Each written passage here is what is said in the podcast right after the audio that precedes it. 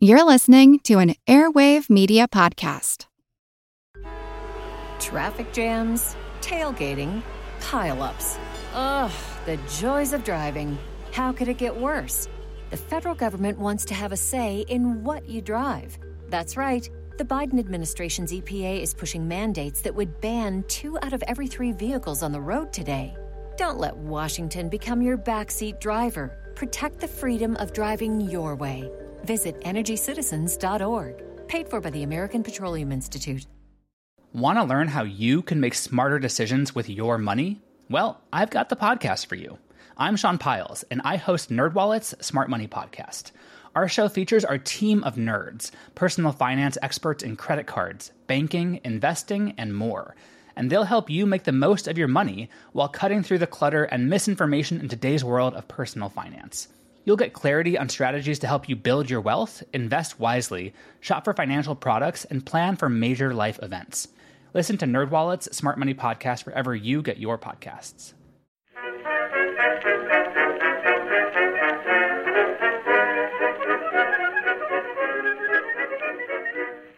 Hello, everyone, and welcome to History of the Second World War, Episode 63, The Third Republic, Part 3 France and Friends. This week, a big thank you goes out to Ryan for supporting the podcast on Patreon, where they now have access to special ad free versions of all of the podcast episodes, plus special member episodes released once every month. If that sounds interesting to you, head on over to historyofthesecondworldwar.com slash members to find out more. Last episode, we discussed some of the internal problems faced by successive French governments during the 1920s and early 1930s. This time, we're going to talk about French security, both how the French military viewed security and how the French Foreign Office viewed security. At a basic level, the two groups viewed ensuring French security in two different ways. On the front of foreign relations, they hoped to build and maintain a robust system of alliances that would force Germany into a position of isolation in Central Europe, Ideally, this would recreate the threat from the east that had existed before 1914 with France's alliance to Tsarist Russia. These Eastern alliances would then complement support that France was more confident in, in having in nations in Western Europe, like in Britain and, and Belgium and Italy. On the military side of the equation, they focused heavily on defensive preparations, with the plan being to let Germany attack France and then react, instead of the other way around. This put the two schemes in opposition to one another. To build and support alliances, France, a nation destined to be almost always the strongest military in any alliance, had to provide guarantees of support and of some kind of offensive action against Germany. But with the army structured around a focus on a defensive stance at the beginning of a conflict, this type of proactive support for allies was simply not going to happen. This contradiction would never really be resolved as evidenced by the lack of French action during the invasion of Poland in 1939, even though the Poles were assured that such an action would take place. Such trivialities as whether or not an attack would actually happen did not prevent the French Foreign Office from promising that it would be done. During this episode, we will focus on the efforts of the French Foreign Office to curate relations within with the Soviet Union and Italy, before looking at the French military mindset, particularly among its leaders in the years before the Popular Front. The October Revolution and then the Russian Civil War had seen Russia ostracized from the international community, but over the course of the 1920s, this reversed as the Soviet Union was welcomed back into relations with other nations. During the 1920s, this often took the form of official recognition and trade agreements. But then during the 1930s, these agreements pushed forward into more impactful types of relations. For the French, in December 1932, a non aggression pact would be signed between the two nations. This would be voted through the Chamber of Deputies with massive support, a vote of 554 to 1, although there were 41 abstentions. As with many such agreements, the non aggression treaty meant very little, uh, as the chances of the two nations being at war with each other was almost infinitesimal. But what it did do was open the door for other agreements. In August 1933, a new trade proposal was signed, with increased access to the French market for Soviet goods and agreements from the Soviet Union to sign contracts with French manufacturers. The second, and perhaps more important for our overall story, was that after the signing of the Non Aggression Pact, the Soviets proposed the next step a full alliance. This proposal would begin an on again, off again series of conversations that would not really end until 1939, when the Soviet Union signed the Molotov Ribbentrop Pact with Germany. During the intervening years, French and Soviet representatives would move closer and further apart from an agreement on an alliance due to domestic and international political developments. Improving relations with the Soviets was a real win for French diplomacy, which was fortunate because in many other areas they were far less successful in their endeavors. The disarmament conference that we've touched on several times was something of a black eye for the French, with blame being placed on the French for not conceding more to the Germans. This blame was probably ill placed, and, and it was unlikely that an agreement would have been signed even with those concessions. Very close to home, there would be growing issues with Belgium during the mid 1930s. After the end of the First World War, France and Belgium had worked closely together to ensure that German opportunities in Western Europe remained limited. However, during the early 1930s, and as German military strength was once again firmly on the rise, Brussels began to reconsider its position. It did not want to be a pawn on the French military chessboard, and they would inform the French that they would not allow a military advance into their territory without an explicit invitation, an invitation that would not arrive until the beginning of the war. They would eventually even revoke their military alliance with France, although that would come a bit later, due to concerns that it was simply going to antagonize the Germans instead of deter them. These were some of the problems faced by Pierre Laval when he became foreign minister in October 1934. Laval's stint as foreign minister and then prime minister would be a critical point in time for French foreign relations. Beginning in October 1934 and ending in January 1935, it would contain the Abyssinian crisis, an important moment when the post war system of cooperation between Italy, France, and Great Britain was put under incredible strain with the French being the most concerned about holding it all together. Laval, in particular, was very concerned about Italian relations, believing that it was critical for French security that relations with Italy were maintained, and that any issues between the two nations were ironed out as quickly as possible. He then hoped that by solving problems like Italy's relations with Yugoslavia, that French prospects in Eastern Europe would also be improved. This was because while France had good relations with many nations in Eastern Europe, they were also separated by Germany. Maintaining good relations with Italy would ensure that the sea routes of the Mediterranean could be easily used to bring the disparate parts of the French alliance system together. Laval's hope was that he could get Italy to openly declare that it wanted to improve relations with Yugoslavia with terms that the government of Yugoslavia found acceptable, because there had been antagonism between the two nations since Yugoslavia's creation, the core problem was that there were territories that had been given to Yugoslavia that the Italians wanted. Laval wanted the two nations to come to an agreement because he believed that both of the nations were critical allies of France against Germany. Initial discussions with Italian representatives went well, and it was proposed that in December, Laval himself should stage an official visit to Rome for further discussions. How these types of discussions usually worked was that the two nations would often iron out many of the rough details before such important people like the foreign minister, would become directly involved. This was done to save time and also to prevent a higher level government official from participating in negotiations that were likely to completely fail. The invitation of Laval to Rome was seen as a very positive sign, and the date was set for January 4, 1935. The meetings between Laval and Mussolini would then take place over the next two days, and they would be somewhat infamous due to future events. There were two pieces to the agreements made during these meetings. The first involved Italian support for an agreement in the Balkans that ensured security in the region. Laval saw this as an important piece of France's Eastern Alliance structure designed to encircle Germany.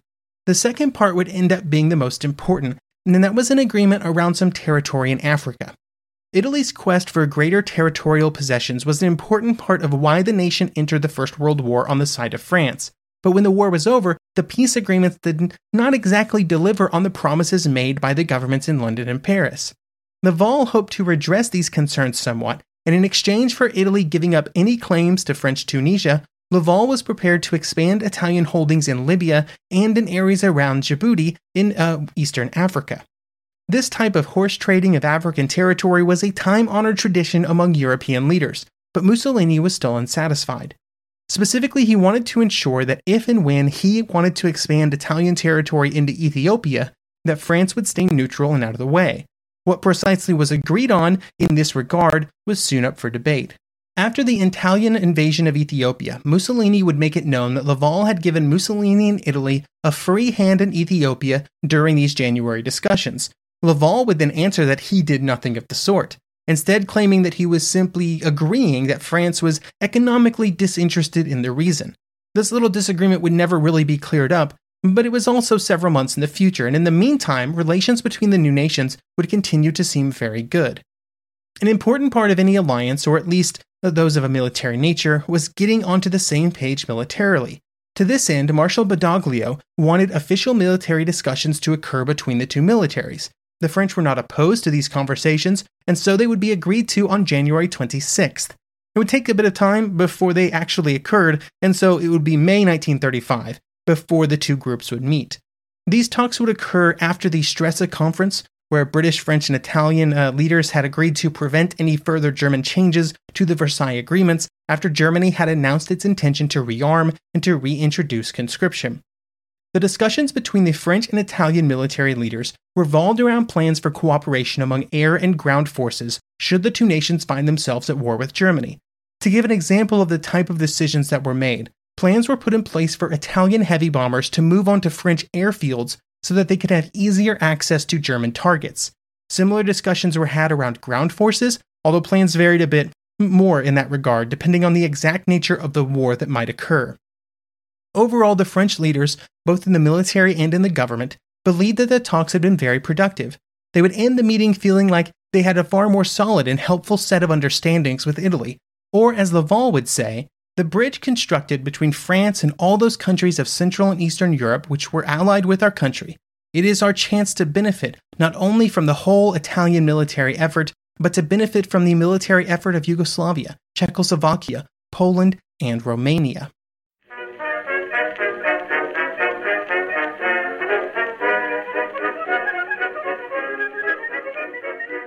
eBay Motors is here for the ride. Remember when you first saw the potential? and then through some elbow grease, fresh installs, and a whole lot of love, you transformed 100,000 miles and a body full of rust into a drive that's all your own? With over 122 million parts for your number one ride or die, you can make sure your ride stays running smoothly. Brake kits, LED headlights, exhaust kits, turbochargers, bumpers, whatever your baby needs, eBay Motors has it. And with eBay Guaranteed Fit, it's guaranteed to fit your ride the first time, every time, or your money back. Plus, at these prices, you're burning rubber, not cash. Keep your ride or die alive at ebaymotors.com. Eligible items only, exclusions apply. Traffic jams, tailgating, pileups. Ugh, the joys of driving. How could it get worse? The federal government wants to have a say in what you drive. That's right. The Biden administration's EPA is pushing mandates that would ban two out of every three vehicles on the road today. Don't let Washington become your backseat driver. Protect the freedom of driving your way. Visit EnergyCitizens.org. Paid for by the American Petroleum Institute.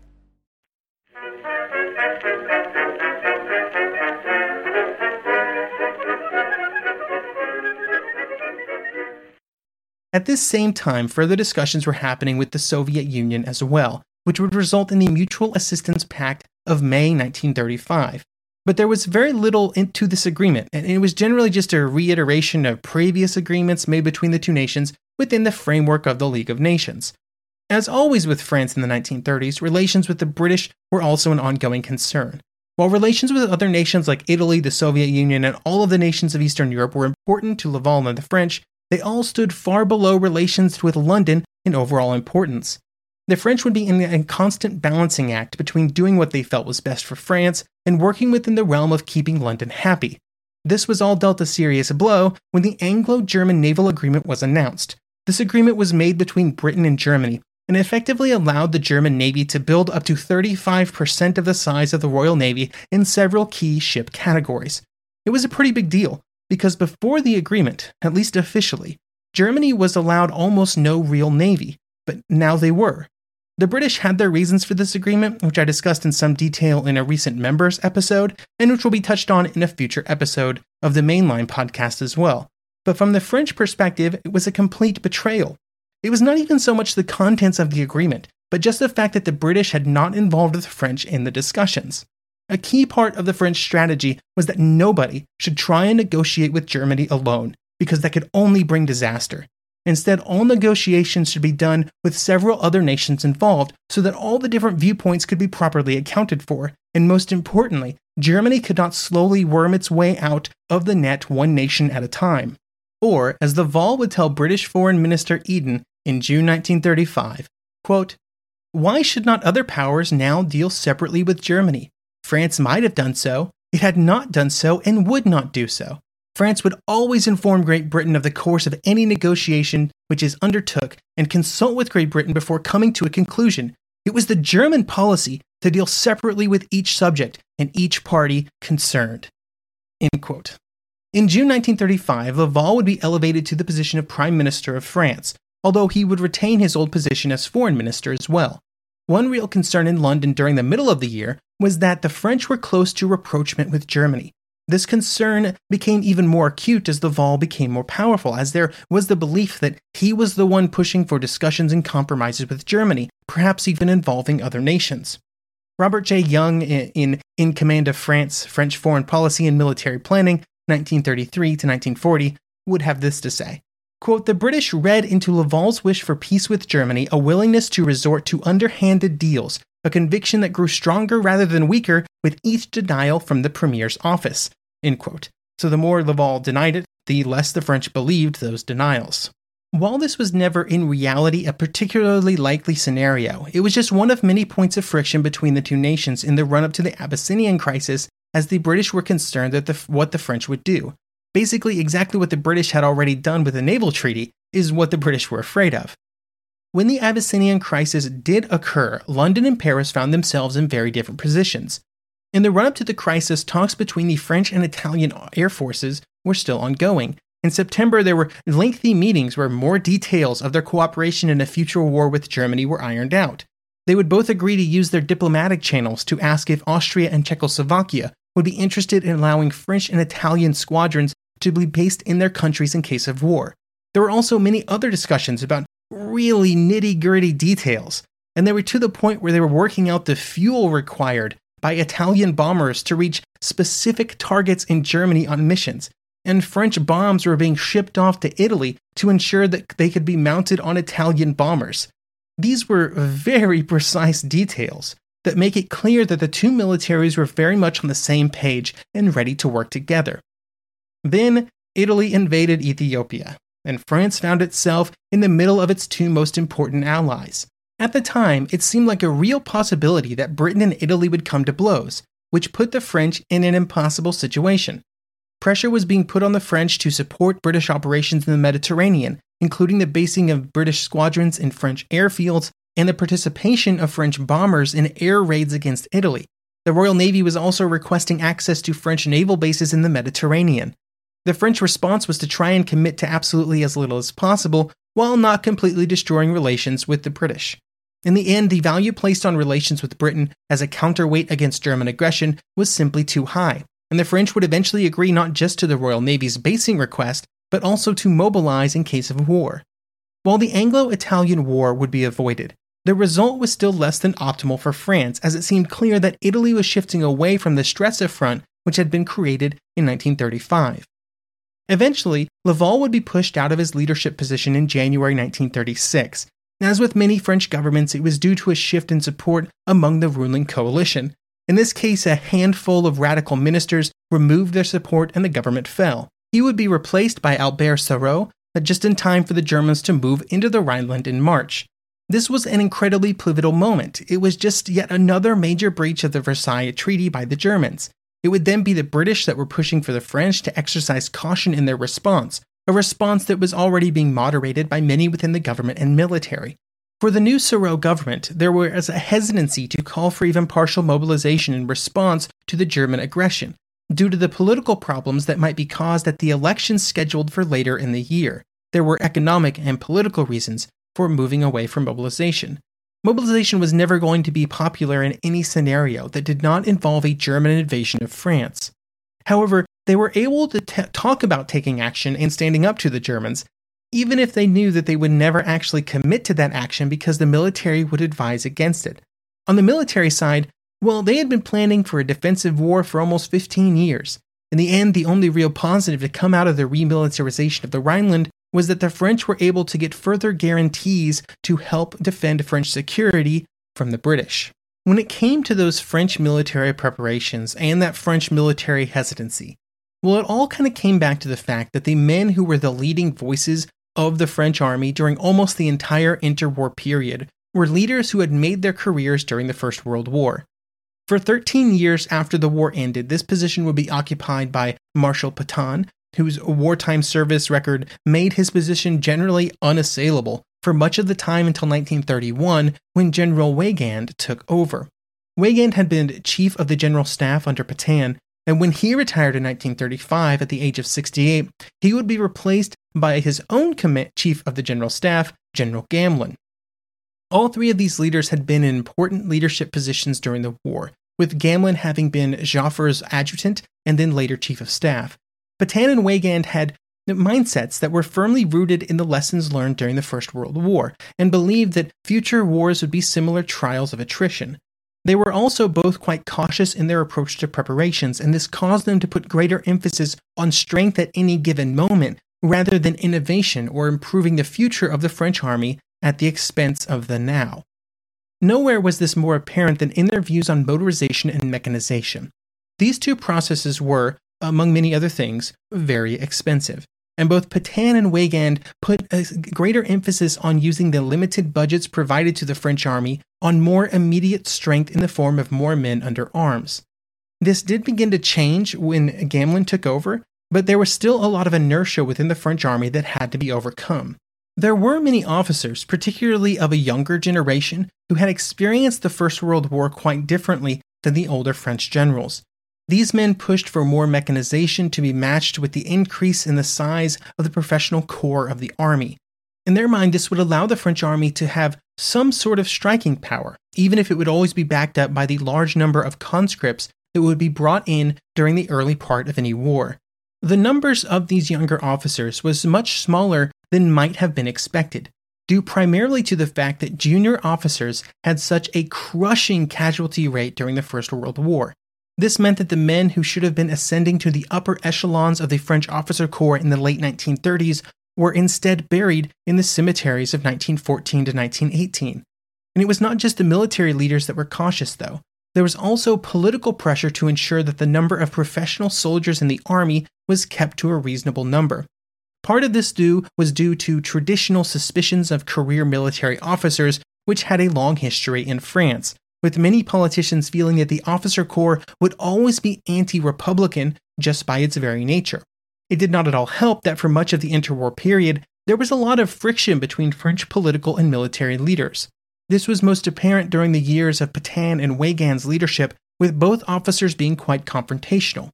This antagonism was problematic during the 1920s and early 1930s, but it would become more critical that the French leadership, both the military and political arenas, found a way to be on the same page as the chance of war seemed to increase. Fortunately, Gamelin proved to be far more interested in close relations with the French government, but this would not magically solve all of their disagreements. One of the major areas of disagreement was how and when rearmament should occur.